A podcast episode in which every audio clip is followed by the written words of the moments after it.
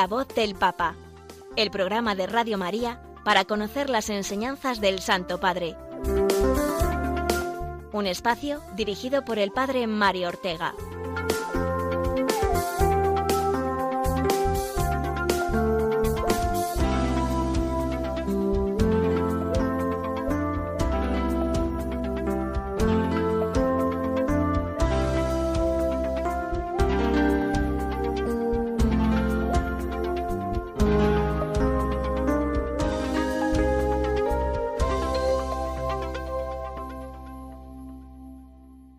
Buenos días, amigos oyentes de Radio María. Aquí nos tienen de nuevo una semana más con la actualidad del Santo Padre, con sus palabras, que hemos de acoger y agradecer con un verdadero espíritu eclesial, contentos de saber que el Espíritu Santo nos guía por medio del sucesor del apóstol Pedro.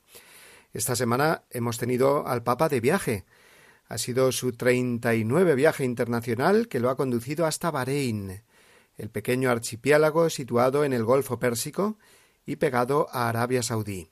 Un viaje con un marcado carácter interreligioso y ecuménico, como veremos, ya que el programa de hoy lo dedicaremos en su mayor parte a comentar las ideas principales que el Papa Francisco ha pronunciado en los distintos momentos de este viaje de cuatro días, sus discursos ante las autoridades civiles, ante los líderes religiosos musulmanes y también ante el patriarca ecuménico ortodoxo, también su encuentro con los jóvenes en una multitudinaria misa y la ya acostumbrada locución dirigida a los periodistas durante el vuelo de vuelta a Roma. Además de ocuparnos de este viaje papal, comenzaremos por la celebración presidida por el Santo Padre en la Basílica de San Pedro el, el pasado miércoles 2 de noviembre, Día de los Difuntos, con su importante homilía pronunciada durante esta misa por los cardenales y obispos fallecidos este año. También volveremos a escuchar la intención del Papa para este mes de noviembre del apostolado de la oración, porque es algo que no debemos olvidar. Y finalmente proseguiremos con el comentario a la exhortación Evangelii Gaudium, la alegría del Evangelio, que como veremos hoy nos conducirá a un tema muy pero que muy interesante y práctico. Pero antes de nada es bueno siempre comenzar rezando por el Papa. Es deber de todo cristiano, pero es que además nos pone a nosotros adecuadamente en actitud de escucha atenta de la voz del Papa que iremos desgranando después. Oración por el Papa Francisco Señor Jesús, tú eres el buen pastor, siempre satisfaciendo nuestras necesidades y conduciéndonos a la vida eterna. Te damos gracias por el Papa Francisco, tu vicario en la tierra, siervo de los siervos de Dios. Dale santidad y fuerza para llevar a cabo su misión y que sea para el mundo un signo de tu amor y una clara voz de verdad, de justicia y de la santidad de la vida humana. Que todo lo que diga y haga nos acerque más a ti, que vives y reinas por los siglos de los siglos. Amén.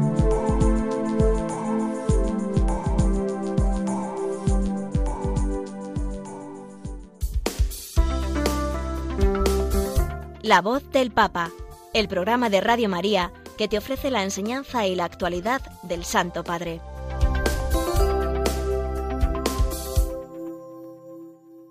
El pasado miércoles, como era el Día de los Difuntos, no tuvo lugar la audiencia semanal con la correspondiente catequesis, sino que en su lugar el Papa participó en la misa ofrecida por el alma de los cardenales y obispos fallecidos durante el último año. Digo participó eh, porque no presidió la celebración de la Eucaristía, que corrió a cargo del cardenal Re, decano del Colegio Cardenalicio. El Papa eh, se situó detrás, como ya va siendo habitual, por sus dificultades de movilidad y hasta de permanecer en pie, y estuvo revestido con la capa pluvial. Intervino en el momento de la homilía, mm, la cual fue una sencilla pero muy profunda reflexión sobre el sentido de la vida, como espera y como sorpresa. Subrayó mucho el Papa estas dos palabras, espera y sorpresa, porque son las ideas que dijo que le sugería el Evangelio que se proclamó ese día, que fue, recordémoslo, el del capítulo 25 de San Mateo, las preguntas que nos hará Jesús en el día del juicio final. Tuve hambre y me disteis de comer, forastero y me hospedasteis, enfermo y vinisteis a verme, etc. Espera en primer lugar, porque todos vivimos a la espera del encuentro definitivo con Jesucristo y esperamos escuchar un día sobre nosotros esas palabras de salvación. Venid, benditos de mi Padre, heredad del reino preparado para vosotros desde la creación del mundo. Dijo así el pontífice. Estamos en la sala de espera del mundo para entrar en el paraíso, para participar en ese banquete para todos los pueblos del que ha hablado el profeta Isaías. Él dice algo que nos calienta el corazón porque cumplirá precisamente nuestras expectativas más grandes. El Señor consumirá la muerte definitivamente y enjugará las lágrimas de todos los rostros. Es hermoso cuando el Señor viene a enjugar las lágrimas, pero qué malo es cuando esperamos que sea otro y no el Señor quien las enjugue. Y peor todavía es no tener lágrimas, dijo el Papa. Entonces nosotros podremos decir Este es nuestro Dios a quien esperábamos, el que enjuga las lágrimas. Nos regocijamos y nos alegramos por su salvación. Sí, vivimos a la espera de recibir bienes tan grandes y hermosos que ni siquiera logramos imaginarlos, porque como nos ha recordado el apóstol Pablo, somos herederos de Dios y coherederos de Cristo, y esperamos vivir por siempre, anhelamos el rescate de nuestro cuerpo. Luego el Papa lo que trató es de alimentar nuestro deseo del cielo, de la felicidad eterna a la que estamos llamados todos. La vida cristiana es un continuo alimentar el deseo del cielo y ver si vamos bien en ese camino será preguntarnos si nos acordamos frecuentemente de la vida eterna, o este deseo lo tenemos muy arrinconado porque nos ocupan el pensamiento y el corazón otras cosas, anteponiendo las expectativas del mundo a la espera de Dios. La esperanza de la vida eterna es un tema que Francisco trata muchísimas veces, hasta con ejemplos eh, ya muy conocidos y simpáticos para recordarnos la inutilidad espiritual de acumular riquezas materiales. Cuando nos dice eh, no he visto nunca un camión de mudanzas detrás del coche fúnebre, o nunca he visto un sudario con bolsillos. Son esas imágenes, eh, como digo, pues llamativas y hasta simpáticas, que nos hacen reconocer la inutilidad de acumular riquezas, ¿no? con vistas a la vida eterna. ¿Cuánto tiempo, continuó diciendo el Papa, cuántos esfuerzos y energías gastamos preocupándonos y entristeciéndonos por estas cosas, dejando que la tensión hacia el hogar se desvanezca, perdiendo de vista el sentido del camino, el destino del viaje, el infinito al que nos dirigimos, la alegría por la que respiramos. Preguntémonos ¿Vivo lo que digo en el credo? ¿Espero en la resurrección de los muertos y la vida del mundo futuro? ¿Y cómo va mi espera? ¿Soy capaz de ir a lo esencial o me distraigo con tantas cosas superfluas? ¿Cultivo la esperanza o voy adelante quejándome porque le doy demasiado valor a tantas cosas que no cuentan y que luego pasarán? Estas son las preguntas con las que el Papa eh, siempre interpela a los fieles en la homilía para que ésta se convierta en un diálogo, aunque la respuesta la dé cada uno en su corazón. Pero como veremos después, en el comentario a Evangelii Gaudium, el Papa nos enseña que la humilía ha de ser eso, un diálogo de Dios con los fieles, diálogo en el que el predicador ocupa el puesto de instrumento o medio eh, para que este diálogo se produzca. Pero bueno, eso lo veremos después. Sigamos ahora eh, con esta homilía papal, el del Día de los Difuntos. La palabra primera fue, por tanto, la palabra espera. Y la segunda, eh, que es consecuencia de la espera, la sorpresa. Porque aunque este pasaje del Evangelio lo hayamos escuchado miles de veces, cuando el Señor nos diga en el día del juicio todo esto que hicisteis o no hicisteis a uno de estos, mis hermanos, a mí me lo hicisteis o no me lo hicisteis, esto producirá en todos una sorpresa muy grande, ¿no? La espera en las promesas futuras del Evangelio nos abre a la sorpresa constante del presente del mismo Evangelio. Jesús está presente en el prójimo.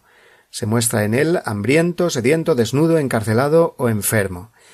Y a nosotros nos corresponde descubrirlo con estupor y sorpresa para poder acogerlo. Continuó diciendo el Papa Quien habita en los cielos mora entre los más insignificantes para el mundo. ¡Qué sorpresa! Pero el juicio se llevará a cabo así porque lo pronunciará Jesús, el Dios del amor humilde, aquel que nacido y muerto pobre vivió como siervo. Su medida es un amor que va más allá de nuestras medidas y su vara de medir es la gratitud. Entonces, para prepararnos, sabemos qué hacer, amar gratuitamente y a fondo perdido, sin esperar nada a cambio, a los que están incluidos en su lista de preferencias, a los que no pueden devolvernos nada, a los que no nos atraen, a los que sirven a los pequeños. Y es que la pregunta sobre el cuándo expresa muchísimas veces sorpresa ante algo que uno no se imaginaba que iba a suceder o que iba a suceder de ese modo. ¿Cuándo ha sido eso? preguntamos siempre ante una sorpresa. El Evangelio es una sorpresa constante y exigente, nos recordó el Papa, y por eso tenemos la tentación de adulcorar la sorpresa, de ponerle peros o trabas para no comprometernos del todo. Es verdad que hay que amar y servir a los pobres, pero tengo esto otro que hacer. Los inmigrantes, los enfermos, uy sí, es un problema grande, pero les corresponde a otros, más bien, ¿no? En fin, que nos justificamos eh, con todo esto haciendo estéril la llamada de Dios, chafando, podríamos decir, en nosotros mismos la sorpresa y el asombro del Evangelio. Eh, le decimos que sí a Dios, pero eh, no es un sí auténtico y comprometido. Por eso dijo el Papa, sigo leyendo ahora textualmente. A todo decimos sí, pero al final a todo no. Y así, a fuerza de peros, cuántas veces somos hombres y mujeres de peros, hacemos de la vida un trato con el Evangelio. De simples discípulos del Maestro nos convertimos en maestros de complejidad, que argumentan mucho y hacen poco, que buscan respuestas más delante del ordenador que delante del crucifijo, en Internet en vez de en los ojos de los hermanos y de las hermanas, cristianos que comentan, debaten y exponen teorías, pero no conocen por su nombre ni siquiera a un pobre no visitan a un enfermo desde hace meses, no han dado nunca de comer o han vestido a nadie, nunca han estrechado amistad con un necesitado, olvidando que el programa del cristiano es un corazón que ve. Muy interesante, por tanto, y tocante a lo profundo de nuestro corazón todo este recorrido eh, que fue haciendo el Papa. Por tanto, eh, justos eh, e injustos, ambos, se sorprenderán el día del juicio, porque el Evangelio nos enseña que el cuándo de la salvación, el momento de amar, es ahora mismo, en esta vida, sin esperar a mañana. Hermanos, hermanas, eh, concluyó el Papa, no podemos decir que no lo sabemos. No podemos confundir la realidad de la belleza con el maquillaje hecho artificialmente. El Evangelio explica cómo vivir la espera. Se va al encuentro de Dios amando porque Él es amor. Y en el día de nuestra despedida, la sorpresa será feliz si ahora nos dejamos sorprender por la presencia de Dios que nos espera entre los pobres y los heridos del mundo. No tengamos miedo de esta sorpresa. Vayamos adelante con las cosas que el Evangelio nos dice para ser juzgados justos al final. Dios espera ser acariciado no con palabras, sino con los hechos. Así concluyó el Papa su homilía mostrándonos que la meditación sobre la muerte y el más allá, si es auténtica, nos ha de traer al más acá para descubrir al mismo Jesús ya presente en nuestra vida y misión en este mundo. Al día siguiente, el jueves, es cuando el Papa comenzó su viaje apostólico a Bahrein pero de eso hablaremos dentro de unos momentos. Hagamos ahora una pequeña pausa.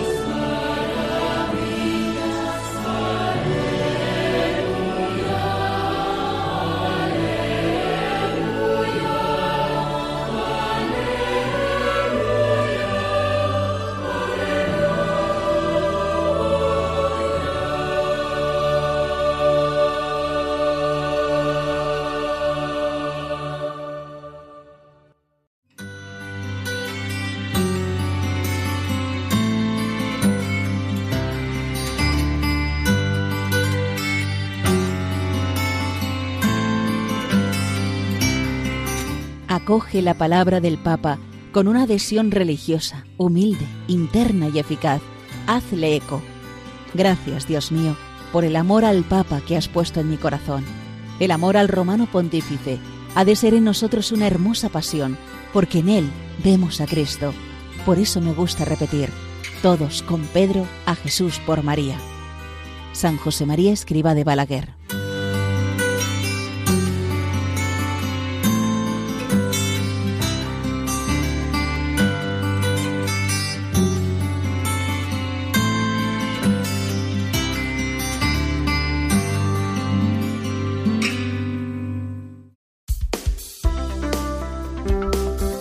La voz del Papa, el programa de Radio María que te ofrece la enseñanza y la actualidad del Santo Padre.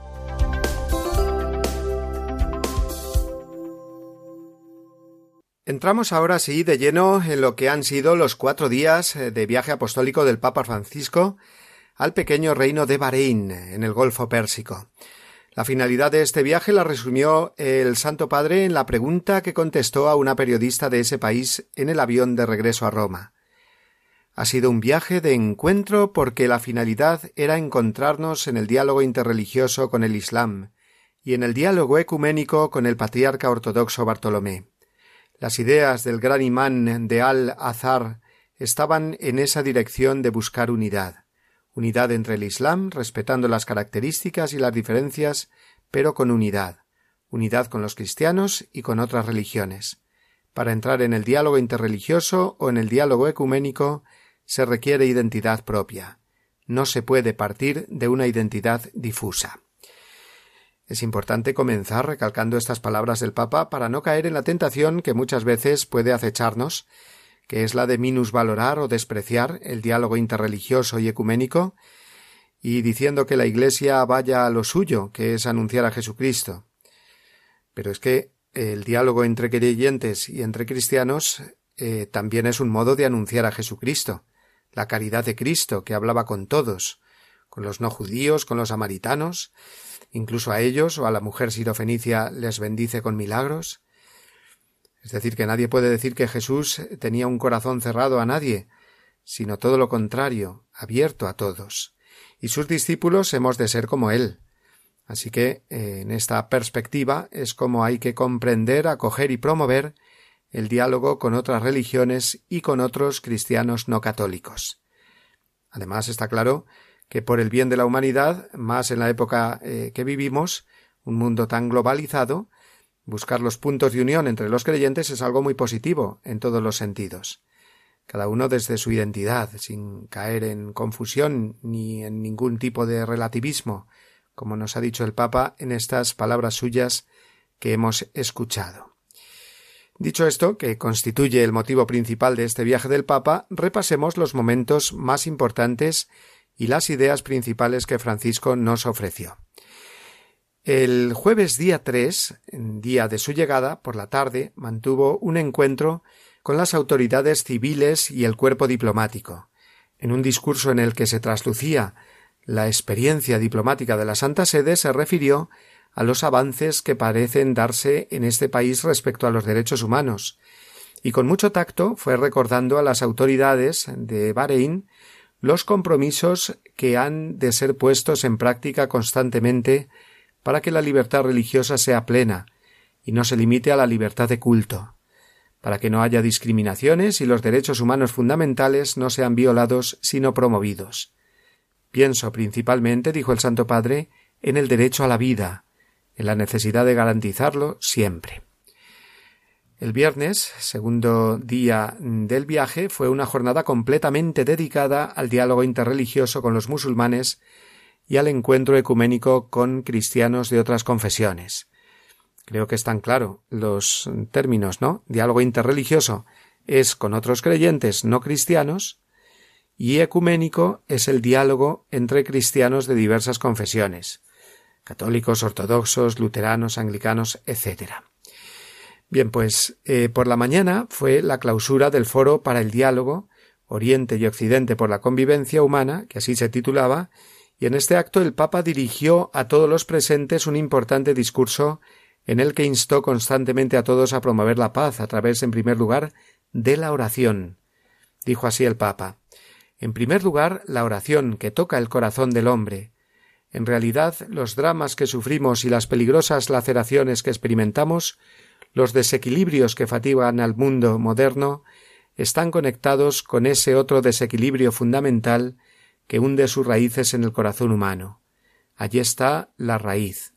El que reza recibe la paz en el corazón y no puede sino ser su testigo y mensajero e invitar principalmente por medio del ejemplo a sus semejantes a no convertirse en rehenes de un paganismo que reduce al ser humano a aquello que vende, que compra o con lo que se divierte, sino a redescubrir la dignidad infinita que cada uno lleva grabada. Pues además de la oración, el Papa habló también de la necesidad de promover la educación como medio indispensable para construir la paz. Y por la tarde el Papa tuvo dos importantes encuentros con los miembros del Consejo Musulmán de Ancianos y después en la Catedral de Nuestra Señora de Arabia, en la localidad de Awali, para encontrarse y rezar con miembros de otras confesiones cristianas, el encuentro ecuménico. De ambos encuentros nos informan ahora, resumidamente, nuestros amigos de Rome Reports. Antes de un encuentro con líderes musulmanes en la mezquita del Palacio Real de Bahrein, el Papa se reunió en privado con el patriarca ecuménico Bartolomé y el gran imán de Al-Azhar, con quienes firmó el documento sobre la fraternidad humana que promueve la paz y la tolerancia religiosa durante su viaje a Abu Dhabi en 2019. Se leyeron pasajes tanto del Corán como del libro del Génesis antes de la reunión del Papa con el Consejo de Ancianos Musulmanes, una organización independiente e internacional que promueve la paz en la comunidad islámica mundial. El gran imán al-Tayeb, la máxima autoridad del Islam suní, se dirigió entonces al Consejo, afirmando que el ateísmo es la raíz común detrás de la homosexualidad, la ideología de género y la indiferencia hacia el cambio climático. En su discurso, Francisco dijo que corresponde a las personas de todas las religiones estar unidas e ir más allá de sus comunidades como faros de esperanza en un mundo amenazado por los conflictos internacionales y el cambio climático. Los males sociales internacionales, económicos e individuales, así como la dramática crisis medioambiental de nuestro tiempo sobre la que hemos reflexionado hoy aquí, derivan en última instancia del alejamiento de Dios y del prójimo. Nosotros que descendemos de Abraham, el padre de los pueblos en la fe, no podemos preocuparnos solo de los nuestros, sino que al estar cada vez más unidos debemos hablar a toda la comunidad humana, a todos los que habitan esta tierra. Después el Papa se desplazó a la Catedral de Nuestra Señora de Arabia en Aguali para un encuentro de oración con diferentes confesiones cristianas por la paz. Se trata de la mayor iglesia católica de la península árabe, cuyos terrenos fueron cedidos a la comunidad católica por el rey de Bahrein en 2013. Junto al líder de la Iglesia Ortodoxa Oriental, el patriarca ecuménico Bartolomé, Francisco se dirigió a la comunidad cristiana minoritaria de Bahrein para aconsejarles que se mantengan elevados en el espíritu a pesar de ser pequeños en número. La oración de alabanza es el antídoto contra la tristeza y la tentación de lamentar nuestra insuficiencia interior y nuestra pequeñez exterior. Los que alaban al Padre no se desaniman por la pequeñez del rebaño, sino que se alegran de la grandeza de ser hijos de Dios. A continuación, los líderes de las distintas comunidades cristianas ofrecieron oraciones por la unidad y presentaron velas ante el altar para poner fin a la primera jornada completa del Papa en Bahrein. Estos dos actos, el encuentro con los musulmanes y con los cristianos de otras confesiones, fueron realmente lo más destacado del segundo día de este viaje del Papa. Al día siguiente, el sábado, la jornada fue marcada por la multitudinaria misa que el Santo Padre celebró en el Estadio Nacional de Bahrein. Unas treinta mil personas pudieron escuchar sus palabras, que pronunció en español, por cierto. Vamos a oírlo nosotros también, y para ello, de nuevo, nos ayudan nuestros amigos de Ron Reports con el siguiente servicio informativo. El Papa Francisco llegó en el Papa Móvil para saludar a las 30.000 personas reunidas en el Estadio Nacional de Bahrein para la misa.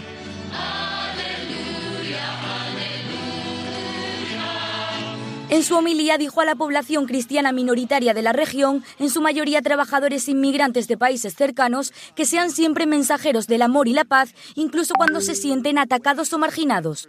Habrá fricciones, momentos de tensión, habrá conflictos, visiones distintas, pero quien sigue al principio de la paz debe buscar siempre la paz.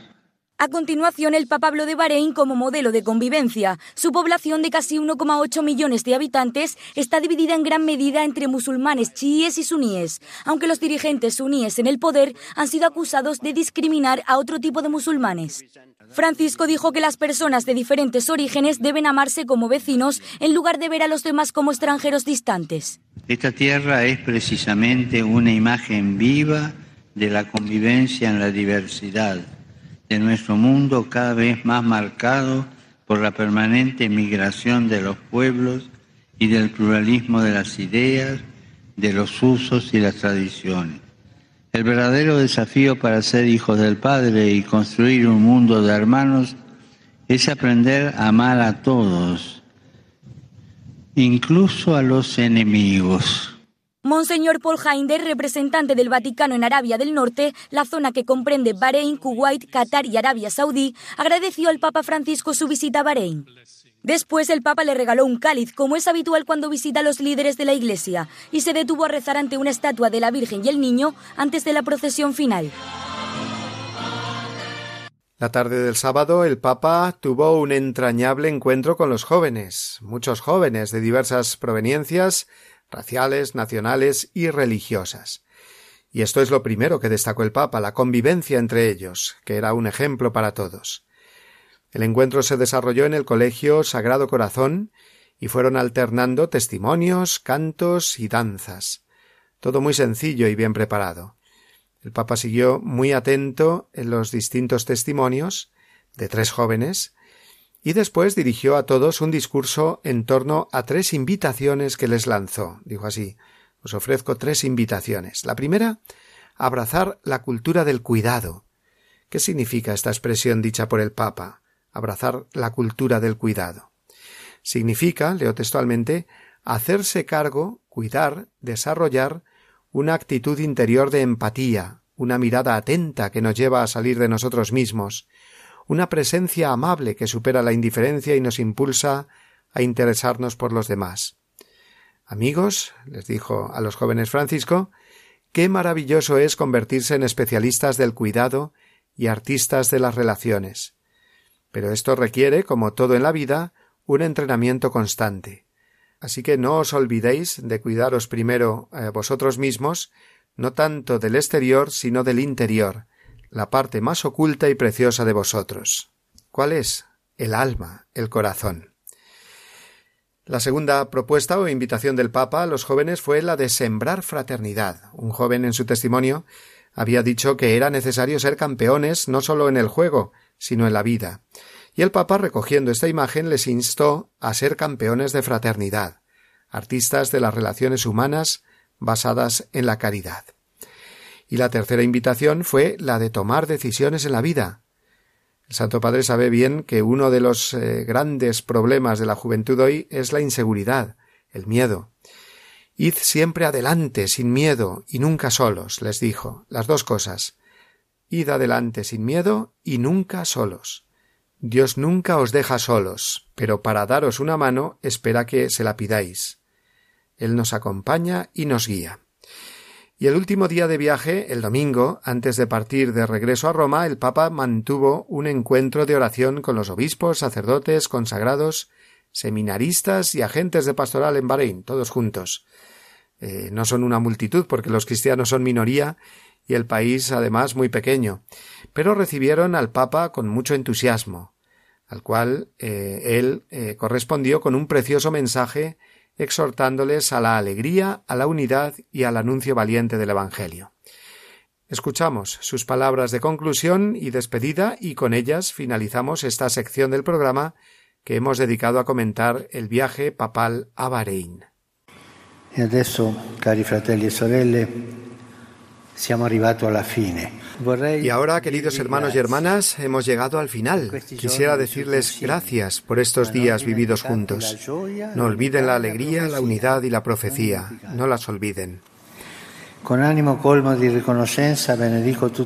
el corazón lleno de gratitud los bendigo a todos, especialmente a cuantos han trabajado por este viaje.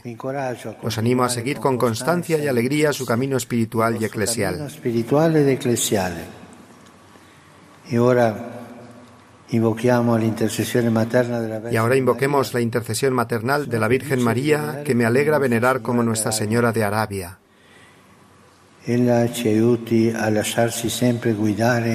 Que ella nos ayude a dejarnos guiar siempre por el Espíritu Santo y nos mantenga alegres, unidos en el afecto y en la oración.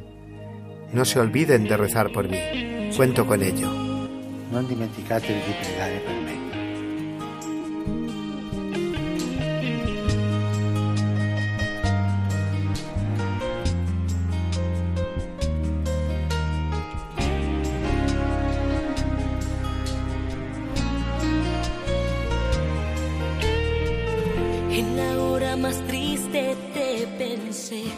La noche oscura te añoré, mas cuando te tuve te abandoné.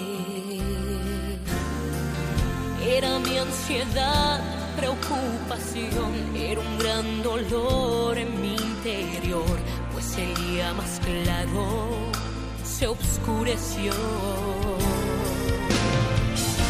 Tenerte a ti es volver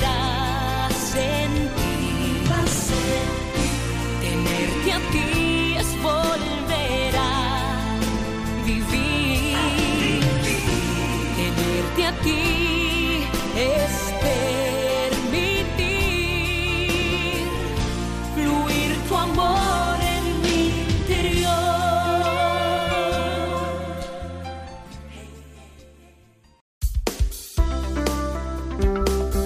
La voz del Papa, el programa de Radio María que te ofrece la enseñanza y la actualidad del Santo Padre.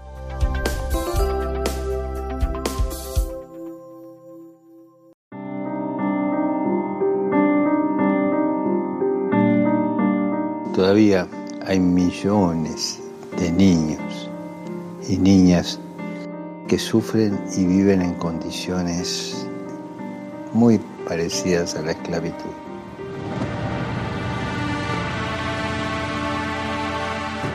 No son números, son seres humanos con un nombre, con un rostro propio, con una identidad que Dios les ha dado.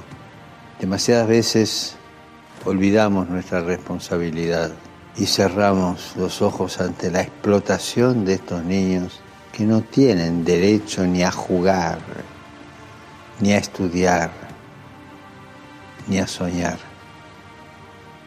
Ni siquiera tienen el calor de una familia.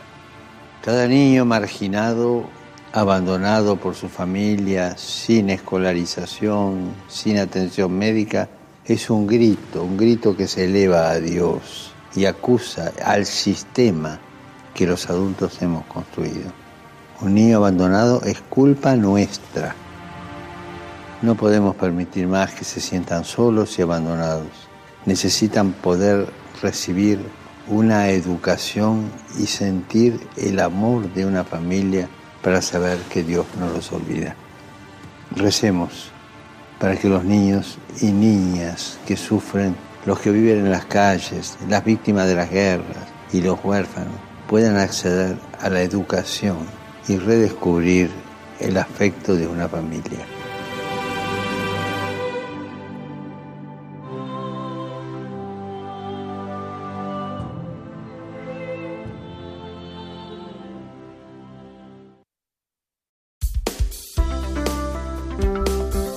La voz del Papa, el programa de Radio María que te ofrece la enseñanza y la actualidad del Santo Padre.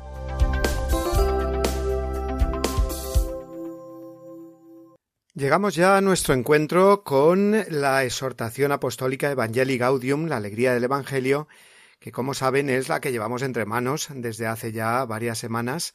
Nos estamos deteniendo más en ella, puesto que, al ser la primera exhortación eh, apostólica del Papa Francisco, su documento programático, es especialmente importante e interesante releerla casi diez años después de que se escribió. a la luz de todo el magisterio que después ha ido desarrollando el Papa Francisco. Y estamos en el capítulo tercero, que trata sobre el anuncio del Evangelio, y en concreto los números que encontramos hoy, que nos tocan, eh, hacen referencia más bien a los pastores de la Iglesia, a los sacerdotes, a los obispos y sacerdotes, a los que tenemos que predicar habitualmente la palabra de Dios, porque habla precisamente de la humilía y la preparación de la predicación. Comienza diciendo el Papa, es a partir del número 135 de la exhortación, digo, comienza diciendo el Papa que la humilía es la piedra de toque para evaluar la cercanía y la capacidad de encuentro de un pastor con su pueblo. Realmente es así y todos lo percibimos, ¿no? Que el sacerdote en su parroquia, en, su pueblo, en su comunidad, es eh, en la humilía donde tiene la oportunidad de conectar más espiritualmente, de transmitir esa palabra de Dios eh, que ha sido eh, encomendada a su atención. La humilía puede ser, dice el Papa, una intensa y feliz experiencia del espíritu, un reconfortante encuentro con la palabra, una fuente constante de renovación y crecimiento. Esto es lo que está llamado a ser la humilía, y tanto los sacerdotes como también los fieles como receptores, como oyentes, no pasivos, atención, sino activos, como diremos ahora, como explica el Papa, pues tenemos que aspirar. Hay que renovar nuestra confianza en la predicación. El Señor eligió a los apóstoles para que estuvieran con Él y para enviarlos a predicar. Luego es eh, mandato explícito del Señor de que sus pastores se dediquen eh, sobre todo y principalmente a eso, a la predicación de la palabra. En primer lugar, eh, dice el Papa, hay que tener en cuenta que la humilía es eh, una predicación dentro de un contexto litúrgico que hay que tener en cuenta y que hace que la humilía no sea un sermón más, ni una catequesis, ni siquiera una meditación sin más. Es, atención, porque esta es la, definición que hace el Papa en Evangelii Gaudium, la humilía es el diálogo de Dios con su pueblo, el diálogo de Dios con su pueblo en el cual son proclamadas las maravillas de Dios y propuestas siempre de un modo nuevo las exigencias de la alianza. Hemos de decir que el Papa Francisco se basa mucho en el magisterio de San Juan Pablo II en este tema, en concreto, pues en dos documentos suyos, Pastores Dabobobis, que habla de la mm, formación de los candidatos al sacerdocio, en el que trata mucho este tema de la predicación, y también en la eh, carta Dies Domini, hablando del domingo. Son dos escritos muy importantes de San Juan Pablo II. Continúa diciendo el Papa Francisco que la humilía no puede ser un espectáculo entretenido, sino que debe, eh, debe darle el fervor y el sentido a toda la celebración. Es decir, tiene que estar integrada en el conjunto de la celebración, en las oraciones, en la liturgia del día, eh, pues en esos ritos iniciales que ha habido antes y después en esa eh, liturgia eucarística, la plegaria eucarística que vendrá después. Descendiendo a cosas más concretas, el Papa dice que la humildad debe ser breve y evitar parecerse a una clase. Si se prolonga demasiado afectaría a las características de la celebración litúrgica, es decir, a la armonía entre sus partes y también al ritmo celebrativo y eh, la humilía eh, se ha de, orientar a la asamblea y también al predicador a una comunión con Cristo Eucaristía que transforme la vida. En una palabra, dice el Papa, el Señor ha de brillar más que el propio ministro. Muchas veces es la tentación que tenemos eh, los sacerdotes, los predicadores de la palabra de Dios, que parece que, que, que uno pues quiere brillar y no, tiene que brillar el Señor y el ministro, pues cuanto más desapercibido eh, pase, pues mejor, ¿no? También dice el Papa que la homilía ha de prepararse y realizarse con el espíritu de la Iglesia Madre que habla a sus hijos, es decir, tener esa, esa actitud, digamos, maternal. El predicador tiene que tener esa actitud de una madre que predica a sus hijos, ¿no? Eh, que muestre una cercanía cordial a sus fieles, que muestre calidez en su tono de voz, mansedumbre en el estilo de sus frases y alegría en sus gestos. Y si es así, dice el Papa, Si la homilía tiene ese espíritu materno eclesial, aunque resulte un poco aburrida, siempre, siempre dará fruto, siempre será fecunda. Siempre seguirá ese estilo de Jesús que, que mostraba pues esa mansedumbre y esa ternura con, con, con su pueblo, ¿no? Con sus hijos. No temas, pequeño rebaño, porque eh, a vuestro Padre le ha parecido bien daros el reino, dice así el Evangelio, como sabemos. La humilía tiene que lograr pues que ardan los corazones, dice el Papa. Siendo un diálogo, es mucho más que una comunicación de una verdad. Es una comunicación entre personas en la cual la verdad va de la mano de la belleza y del bien. La memoria del pueblo fiel ha de quedar rebosante de las maravillas de Dios y su corazón esperanzado. ¿eh? Toda palabra en la escritura es antes don que exigencia. Y, y, el predicador lo que, tiene que hacer, pues con, con la homilía, con la predicación, es intentar realizar esa síntesis, ¿no? de aunar los corazones que se aman, es decir, el del Señor y los corazones de su pueblo, ¿no?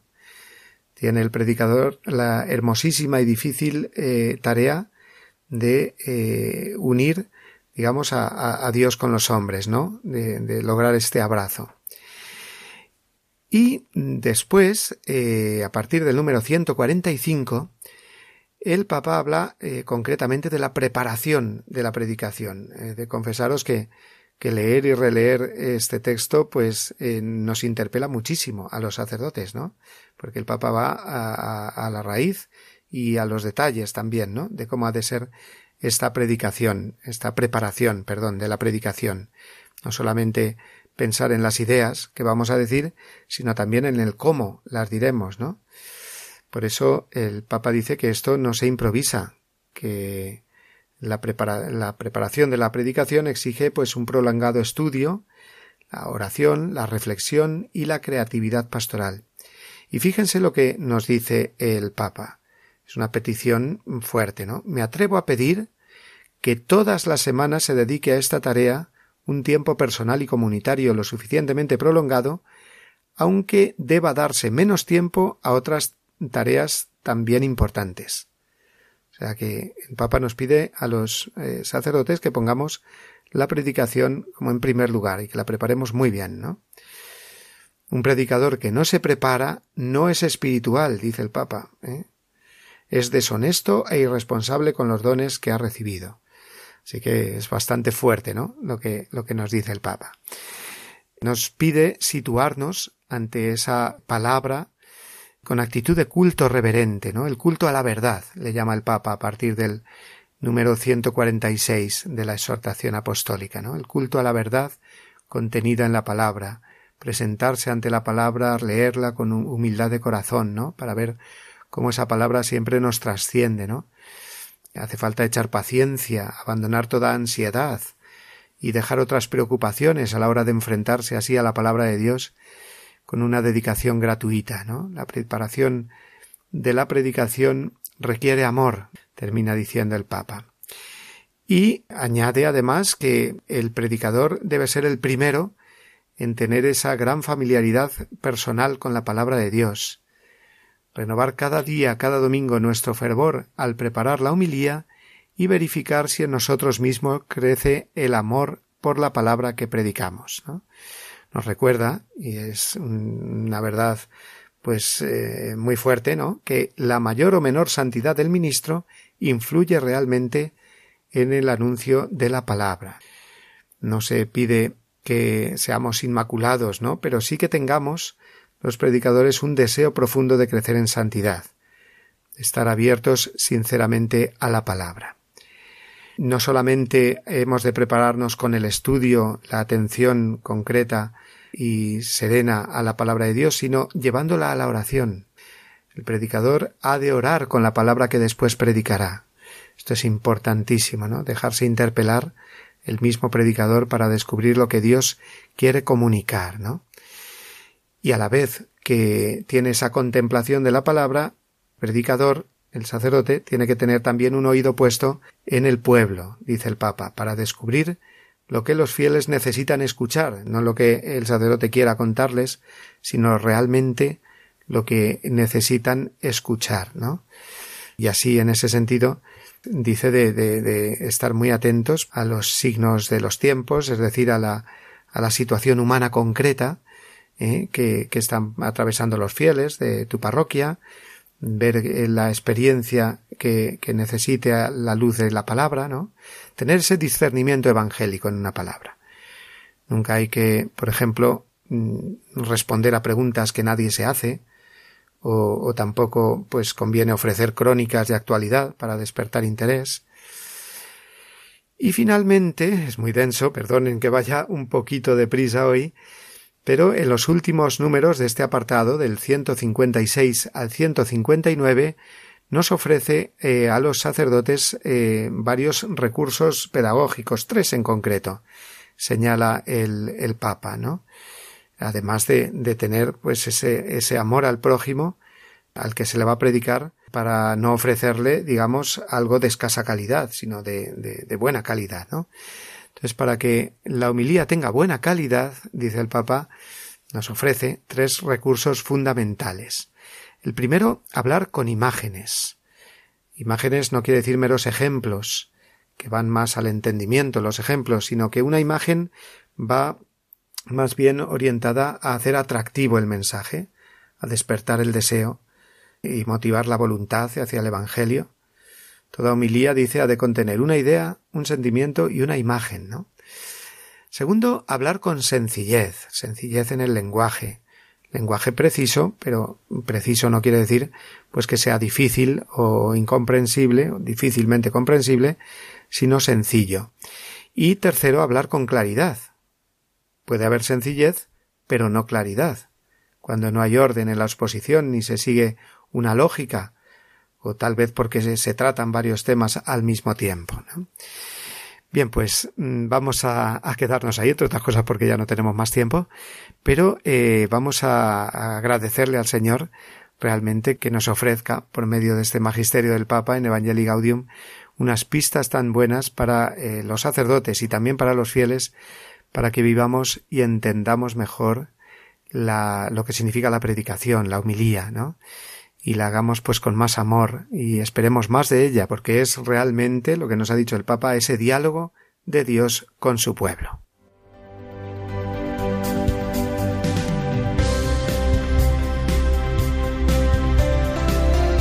Bien amigos, pues con este comentario, progreso en el comentario a la exhortación Evangelii Gaudium, vamos con ella adelante, ¿no?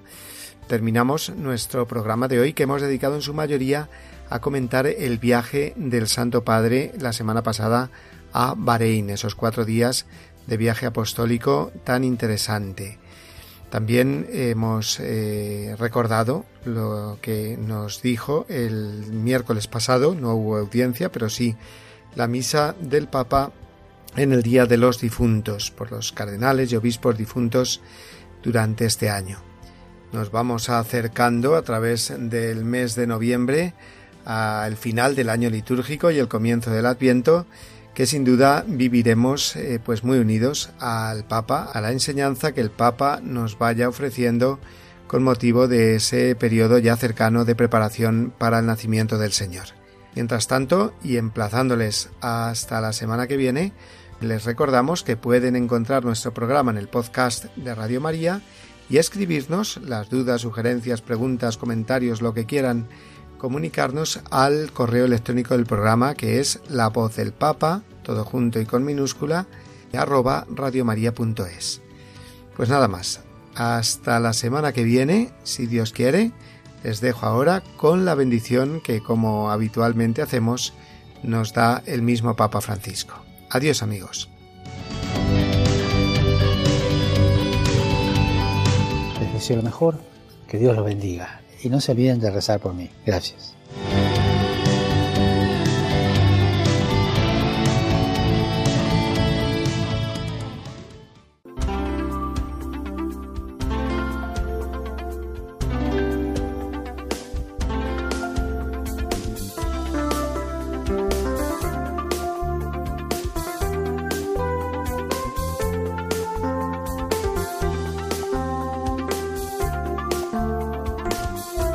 Han escuchado La voz del Papa, el programa de Radio María para conocer las enseñanzas del Santo Padre. Es un espacio dirigido por el Padre Mario Ortega.